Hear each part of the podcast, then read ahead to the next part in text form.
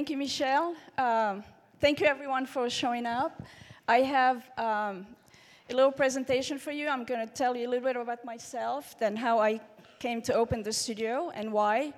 And um, I would love to have this be an interactive discussion versus me showing you slides. That's why I have like only five. Uh, but I would love for this to be an interactive one, just discussion around the prototyping status in Portland in the US and uh, manufacturing in the US in general. So, a um, little bit about my background. I've been in the, this industry for a long time. It's actually a little over 25, but that will age me. Um, I started in the fashion business. I, I uh, have a, uh, a, specialized degree in wedding gowns. Go figure, um, wedding gowns and evening gowns. I worked at fashion places like Liz Claiborne, Pepe Jeans, uh, The Limited. Then the last 17 years of my corporate career, I worked for Nike. Um, at Nike, I've done product creation, innovation, development, sourcing, strategic planning, the whole supply chain, which actually prepared me for opening the studio uh, that I have today, because it gave me a great knowledge of the whole supply chain from beginning to end. Um, I retired, kind of retired from Nike because at Nike, if your age plus years of service equal a certain number, you actually retire from Nike. So I'm actually retired from Nike. And it's been three years, um, retired in February of 2014 and opened Studio 317 in August of 2014. Um, it happens very fast because I knew it's something I wanted to do. So it's been on my mind for a while before I left Nike. Uh, let me see. Um, I love product. I love to touch product. I love to make product. I love to think about new ways to make product. Craft is always high on my list. Um, and I like the word disruptive. When I craft something, it's always with a disruptive thought, a disruptive mind. Um, status quo doesn't you, you, don't leave a, a, mark with status quo. If you're disruptive, people are going to remember you. So I think I'm disruptive. And a lot of people are talking about the studio today. So um, that's a little bit of my background. Um, so what is Studio 317? Uh, I remember when I was still with Nike, I used to talk with, actually I see a couple of cool faces from my innovations day at Nike. I used to remember, I remember I used to tell my, my manager, my boss, it's like, we cannot create just sitting inside a building or inside an office or behind a desk. And my manager at the time, Devin Wirt, if you guys know him, I used to tell him, I used to talk about how cool would it be if we have a space outside Nike with a cutting table, a body form, a sewing machine, and just let us go create there. You know, away from the corporate world because you can be sitting and thinking people are going to knock on your door there's always interruption. So that's the thought that started the whole studio for me. It's create a maker space where people can actually play around with, with fabric with pattern with body form and just make cool stuff. Like i wanted my sandbox to be away from where i sit in my day-to-day job. So i started looking at uh, Portland. First, I started with Portland. Uh, and the numbers that I discovered were staggering. There's about 250 companies in Portland that touch apparel, athletic and outdoor apparel, in any form at any time. 250. About 800 in Oregon. Uh, you bring those numbers down, I'm like, okay, so where are these people making their samples? Outside the top two or three companies, like I think Nike has a sewing room, Adidas has a sewing room, Columbia doesn't. And as you start going down the list to the smaller scale brands, all their prototypes are being made offshore or not in town. And I thought that was a, number one, it's a problem. Uh, number two, for the smaller scale startups and smaller design brands, it's very cost effective and it's not sustainable. So that idea started growing, and I decided to open a prototype studio. So, opened in August of 2014, um, and we're still open now, so which is pretty cool, right? Uh, thank you. Thank you. Thank you. So, um, the problem that I saw is twofold. Um, one, that there's no space for local designers or local brands or startups to go and get a sample made. And I figured, you know, with the years of experiences that I have, um, it's my way of giving back to the community. It's, uh, it's my way of teaching the next generation, so to speak, and help grow the community, the entrepreneur apparel community here in Portland and the United States. And soon enough, we had clients from Switzerland, from Australia, from New Zealand, and we're still growing. So the second problem that I personally had is around sustainability. Um, and familiar faces here would know you would be sitting at your desk waiting for a sample to come back from wherever the factory is, Asia or Latin America or Europe, and a big box would land on my desk. I open it, it's a tiny shirt in a plastic bag, and I'm thinking, like, seriously, like, we're wasting so much money and so much, like, in, in carbon and all this, and that that's the other way to work here. Another reason to work here locally uh, is you're closer to all the designers you're working with. You know, I don't have to waste um, plastic bags or boxes, and as a matter of fact, we do not waste any fabrics cuttings, just a side note. Um, all the cuttings that we have, all the leftovers, we, uh, when we have enough, we make comforters and pillows and we donate them. So it's another way to give back to the community and help, uh, help the environment. Please stop me. I'm going to keep going until I get like questions. So, right. Okay. So this is our solution. We opened a prototype studio that turned into an innovation studio. Uh, and the way we work is we help a designer or a brand uh, bring their designs to life. We work with the designers hand in hand we do all the patterns, we go through all the fittings um, until the garment is fit approved. Then, when that is done, you'll get a fit approved sample to take to your factory. You'll get a graded pattern with all the sizes that you, you need, uh, a tech pack, which includes you know, all the flat sketches, all the specs for your uh, graded patterns, um, markers, uh, construction details, sewing details, bill of material, and you can take that whole package and go to a factory, and they'll be able to replicate that for you in, in a larger scale. Um, that's how we started, and then six months into the, after we opened the studio, we got a client in the electronics business, and we worked on our first wearable tech prototype. Uh, luckily, it was shown at the New York Fashion Show, and ever since, we've been targeted as the wearable technology prototype innovation studio.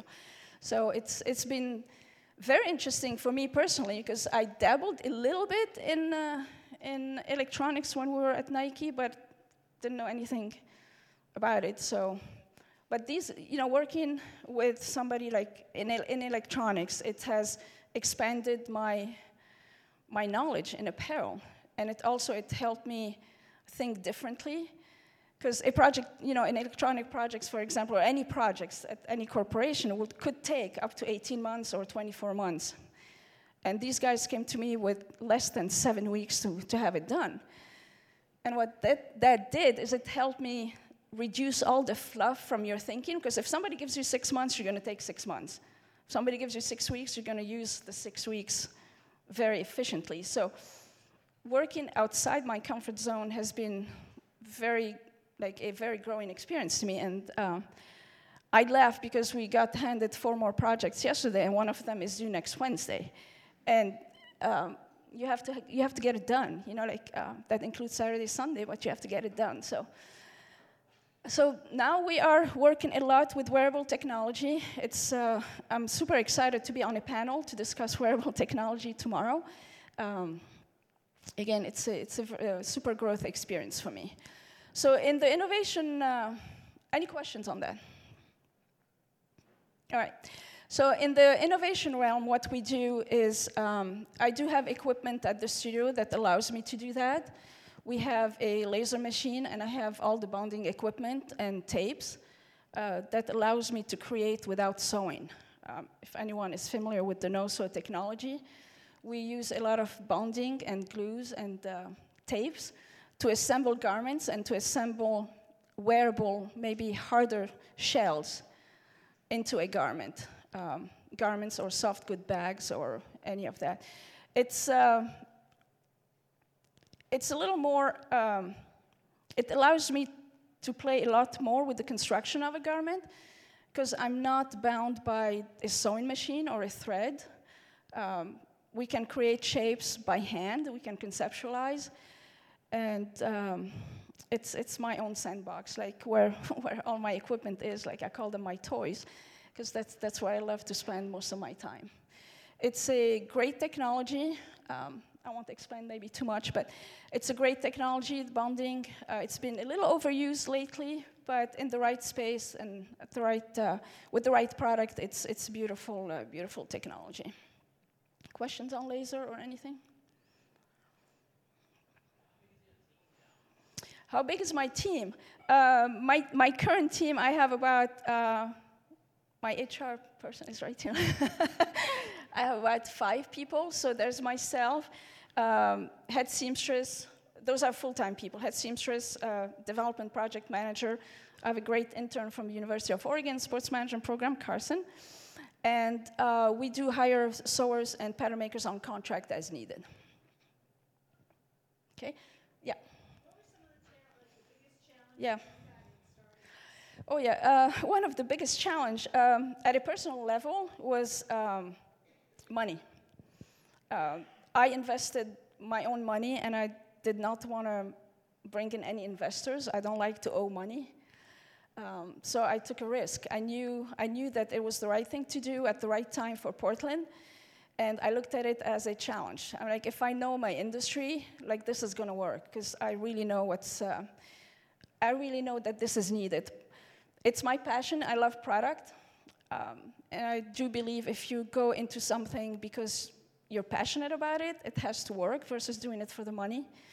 Um, so money was a little, little tight.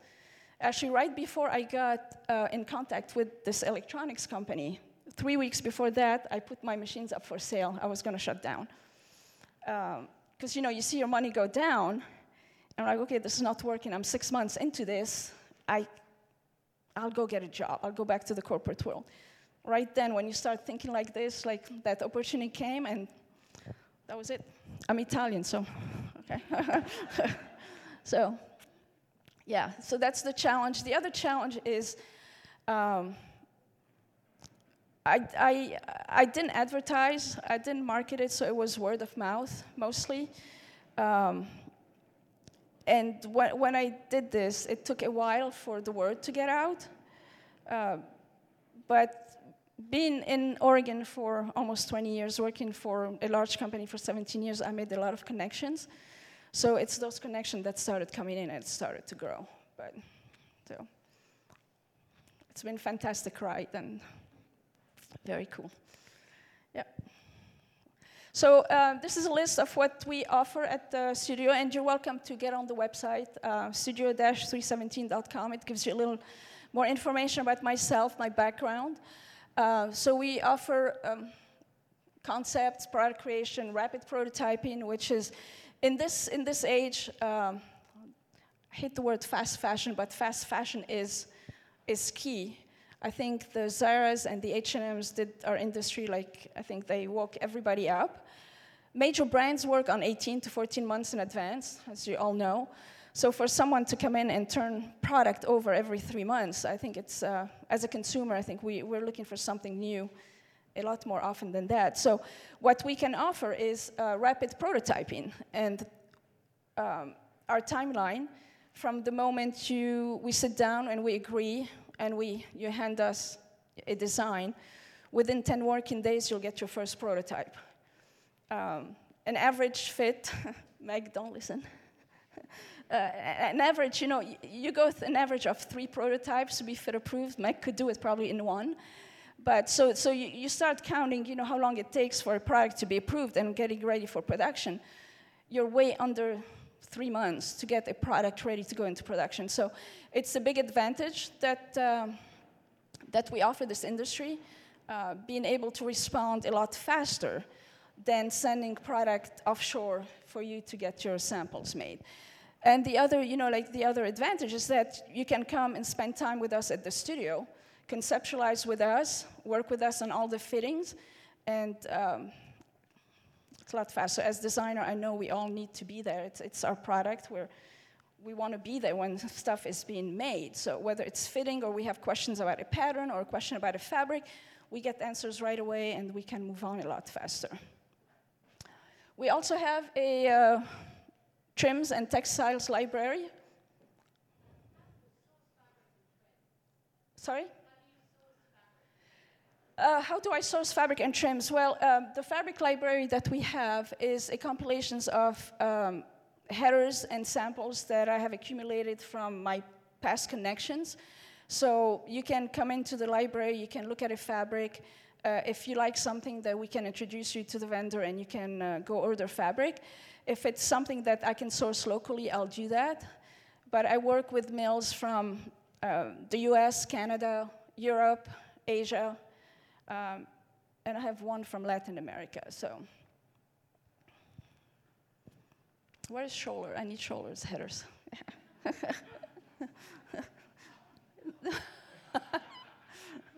Very cool. Any other questions on this?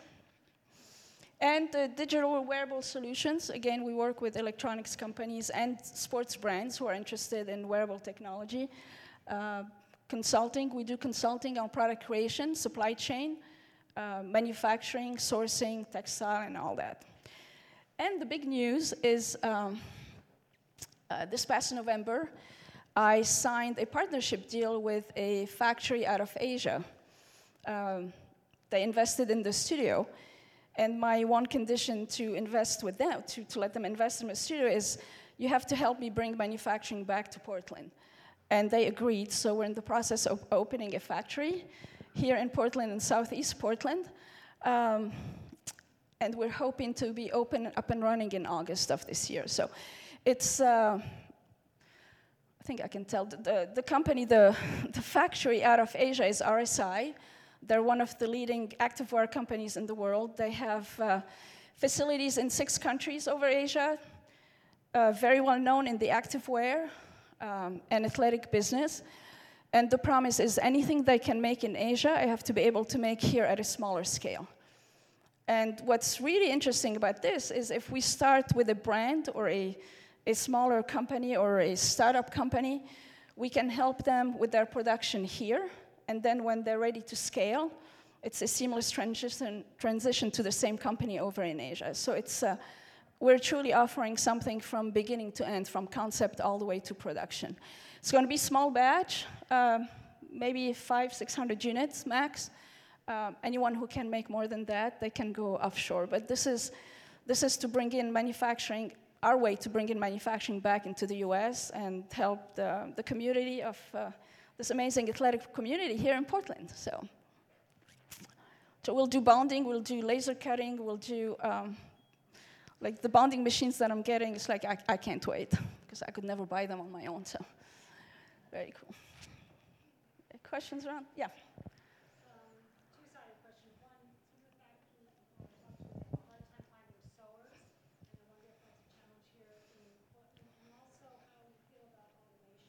Oh.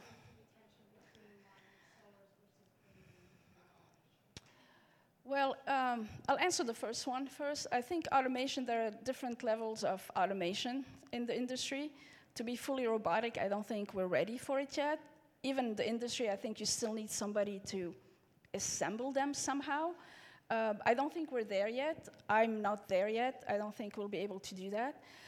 Um, the first part of your question about the sewers, yes, it is a challenge. It is a challenge. Uh, we've been meeting with the city of Portland and the commissions and all this, because the problem is I can build the most beautiful factory and put the most beautiful machines in it. If I don't have a sewer, it doesn't mean anything. And unfortunately, you have to start at the bottom. There are no trade schools. Home Ec doesn't exist anymore. So the good thing is there are a lot of sewers in Portland. Um, just not maybe enough factories. I know a few factories have shut down, you know, a little south of Portland. but regardless, we are working also with, uh, we're extending like, uh, we're trying to work with women's shelters to try to, um, you know, to teach those women who, who are in need a new trade. I know that we could, we use, we need between three and five or six weeks to get somebody trained.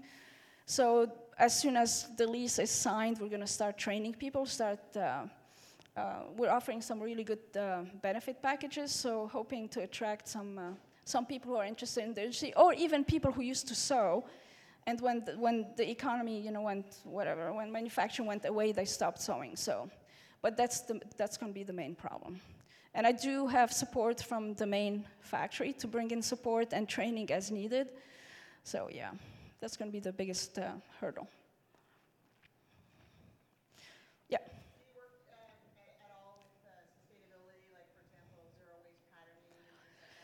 Yeah, uh, very good question. We try we try like what like I said, we don't throw away any fabric cutting, so we we reuse this. Uh, we're trying to improve the patterning. Uh, it's not always easy.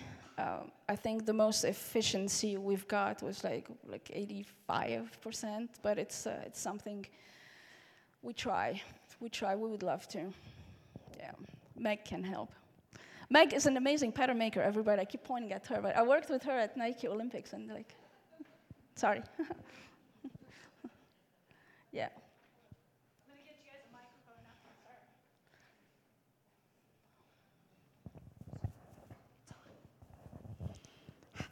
Is it working? Yeah. yeah. How are you handling confidentiality with your different prototyping and protection, which is often a big concern? Yeah, um, excellent question. So uh, the studio is by appointment only. Uh, so we don't allow people to just come in. And when we know we have a, um, a client in, uh, no one else walks into the studio. And the sewing floor is empty. So everything is in, in, in boxes, in uh, little totes, hidden. Uh, at any point of time, if you walk into the studio, you won't see labels. We don't have labels. And we, we hide everything. Uh, everything is hidden, even from some of these guys. But yeah. And sometimes brands will come in and they, they would want to spend three hours concepting with us, then, you know, the studio is always uh, closed.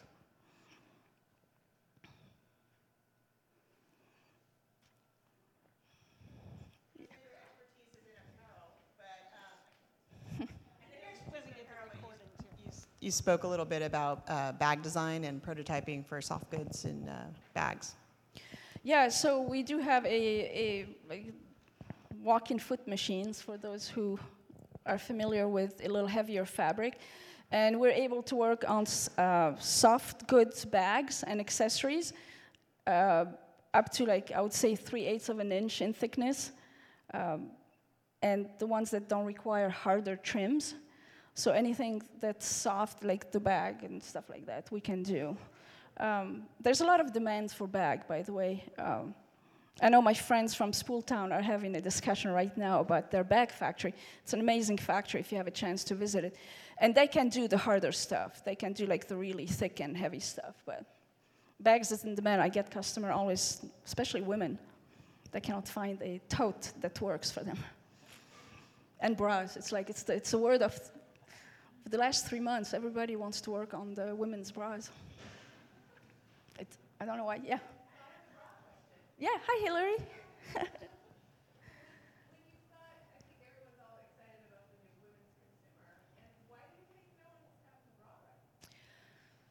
Uh, I, I, know every company has tried it, but I think the woman's body is so hard to, to pinpoint. Um, it's so different.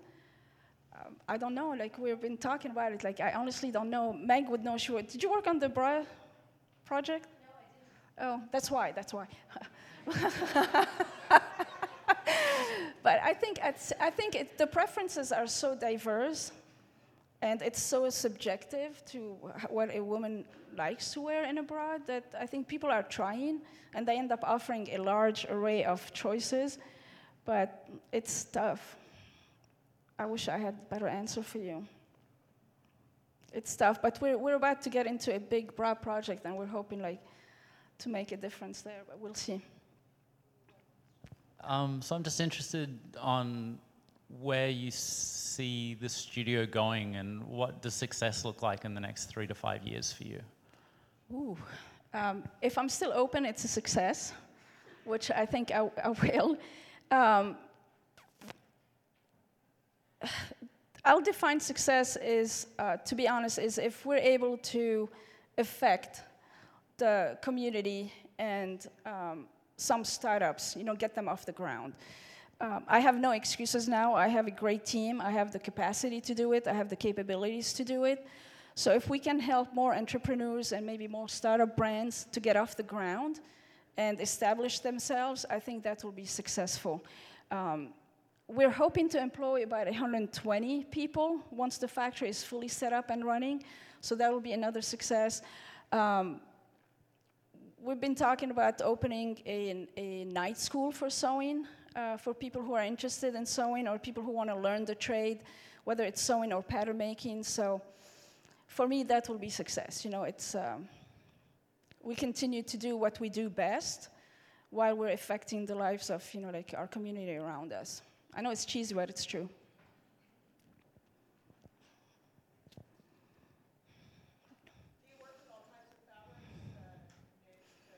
Yes.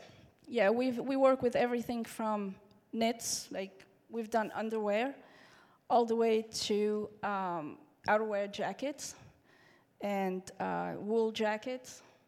Um, we've done a couple of swimsuits, so yeah. We've been we've been like known for to offer athletic wear, just maybe because of my background and people know where I come from. But uh, we've been seeing a little bit more on the sportswear side and the athleisure side come through. So, yeah.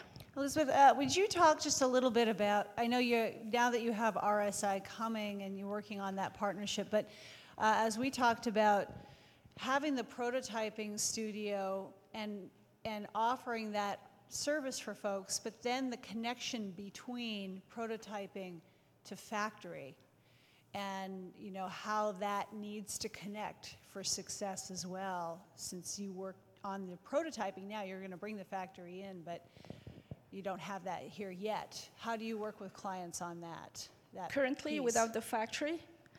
Yeah so we the, the package that we give them at the end the tech pack um, is comprehensive of all the information that they need to hand it out to a factory. And we offer our consulting services even after they go to a factory. So if the factory still has any questions, they're more than welcome to come back and ask us. We had instances where the factory couldn't open the pattern because it's a different system, so we help them. Um, if they have questions on the bill of material or constructions, um, for one of the projects, we had to send a deconstructed pattern, cut pieces, just for them to see how we, we attached it. Um, but in the future, the, the innovation lab, the studio, and the factory are going to be at the same, um, we're going to share the same space. So when this comes, it will be a lot easier just to, uh, to translate that into the production floor. And everything we do, like uh, sample-wise, we do it with manufacturing in mind. Because it's one thing to sew one garment. We can, you can pretty much do anything if you sew one garment. Uh, but we build that garment with the end in mind we build it in a way that will be able to, you know, you know a factory will be able to make it uh, as well.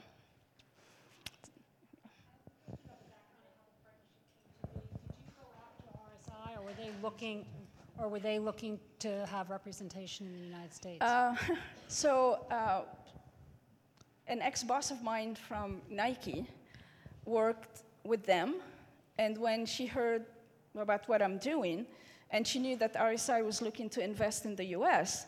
They were looking at the East Coast, they were looking in New York and you know the East Coast. Um, she introduced us. Um, so.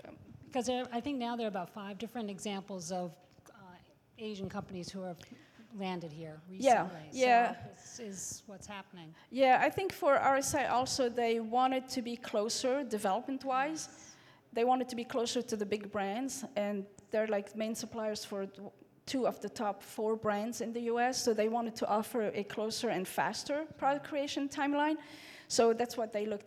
And, and the other thing, just uh, about RSI, is innovation is on their forefront. You know, they want to innovate. When they came to talk to me this past April, uh, the one thing they said is, we don't want to be known as just a factory. They have six factories around the world. They make 50 million units a year. So we can keep doing this, but so does everybody else. We want to make a difference. We want to be on the innovative side. And they also have a partnership with a knit mill, which for me is fantastic because I can do textile innovation now as well. So, um, so innovation was very big on their mind. That's why they wanted to partner with me versus just opening a factory, right. uh, whether on the East Coast or here. Yeah. Does uh, Portland, Oregon have any uh, measures for subsidizing or tax credits or anything like that? Zero. As far as I know. Yeah, we don't get a lot of help.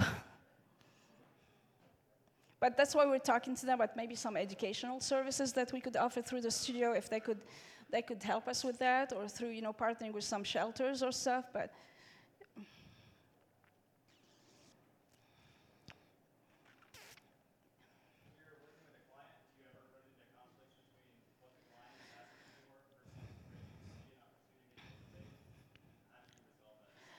Yeah.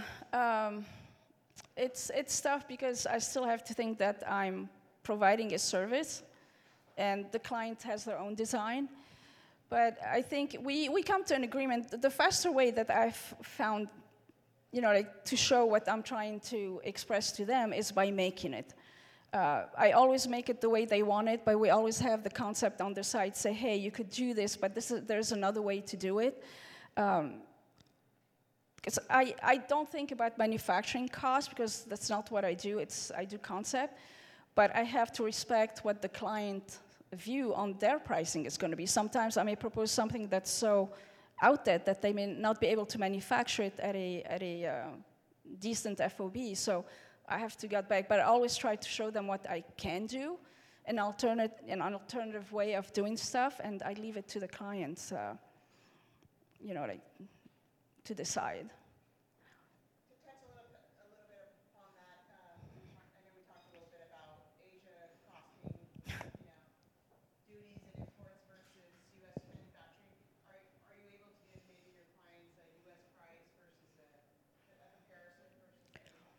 When I open the factory, you mean, between here and there, or even now? Um, to a certain degree. I mean, a lot of factors will come to play. Um, fabric cost. Um, I mean, manufacturing costs will never be able to compete with Asia, but we'll be able to compete, the way I like to say it, with the things that you cannot quantify. You know, the, the ability to be closer to market, the ability to react faster. Um, you don't have to hold inventory. You don't have to buy nine months in advance and hold inventory. You can buy a lot closer to your selling point. Um, I know, you know, we know enough about the costing structure in the US and Asia that we can give a, a make cost difference, but then all the variables you can add them, like the price of the fabric, the import, the duties versus, you know, like the transportation that you have here. Um, so yeah, it's never gonna be like 100%, but yeah, we'll never be able to make t-shirts and fleece or hoodies here because it's very cost prohibitive. These are things that you, the commodities, I mean, the fabric is too expensive and to make it is too expensive. But we're trying to make higher end product maybe in the. Sorry?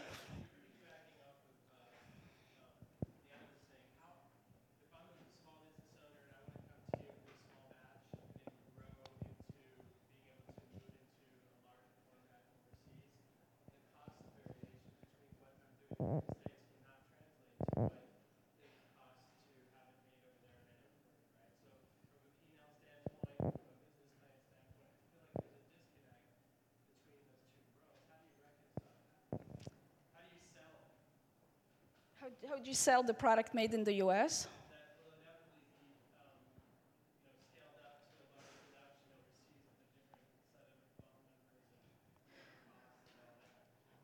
Yeah. Um, uh, one way to look at it, actually, it's I had this conversation a couple of days ago. Um, when you're starting a new company, a lot of people will take a hit on their margin for the first couple of years knowing that in year maybe three, four, and five, you're going to recapture all of it. uh, for companies that are trying to get a profit right away, uh, it could be tough unless a lot of a lot of smaller brands are going e-commerce. Uh, so you don't have to have a store, you don't have to pay for that. Um, a lot of people, you know, with local manufacturing, you can almost buy to order or manufacture to order. Um, there are ways to go around that, but um, that's the only, the only thing I can think of that you're gonna probably have to accept a margin hit for the first couple of years until you're scaled and you're big enough to go get better FOBs out of Asia. Does that answer your question?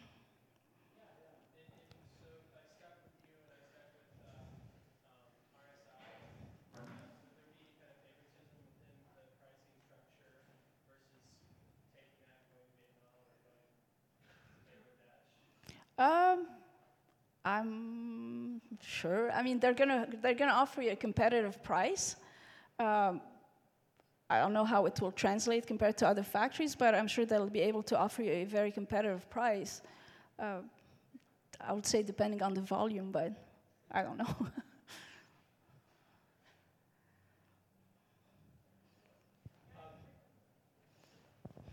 We're really trying to use the microphone. I'm, I'm obviously trying hard.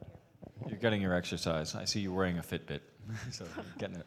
Um, I'm a bit of an interloper here, so I'm not in uh, I'm not in this this field. So I'm I'm curious a little bit. Have you considered about how you might structure as more of like an accelerator for small brands to you know prototype and then build and obviously go to production, where you sort of help them with some of the gaps in their knowledge at, in exchange for equity or some other, some other form of participation.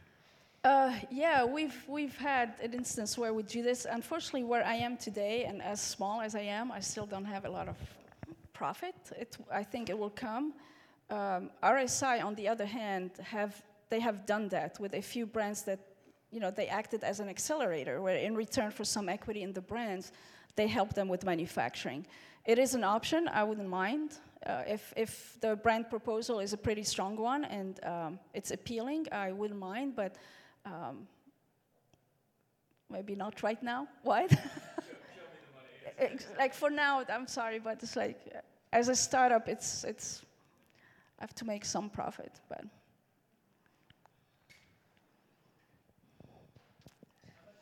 You should come in front.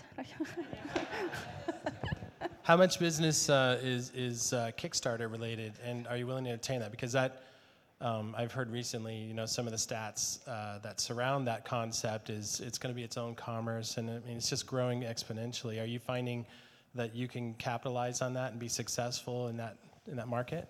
uh, working with Kickstarter brands Or Kickstarter in general? for me. Um, I never, I never thought about that because I never wanted to owe money or anything back.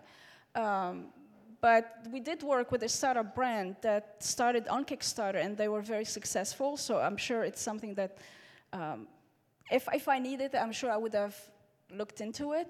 Uh, it's just I hate to owe money. Like I absolutely hated it. Like as a creative person, if, if I'm bound by money and making profit, it hinders your creativity. And um, I just, like, I was ready to shut down versus going and borrowing some money.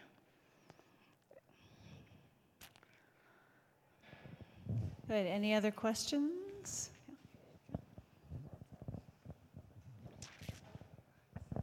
I was wondering, is RSI Fair Trade certified, and is that something that you're interested in if you have clients who are interested in using a fair trade factory overseas? Uh, I believe they are fair trade certified.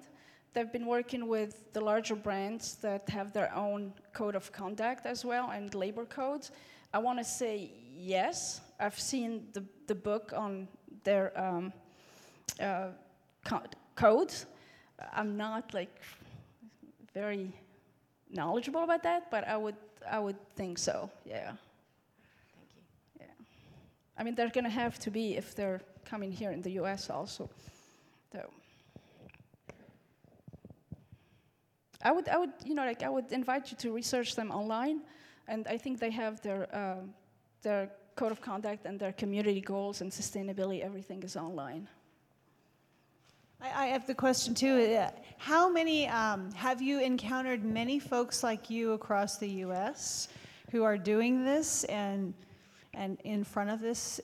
Do you have any comrades that you pull from, or is this completely just your own path that you're doing? Uh, there are a couple of prototype um, services here in Portland.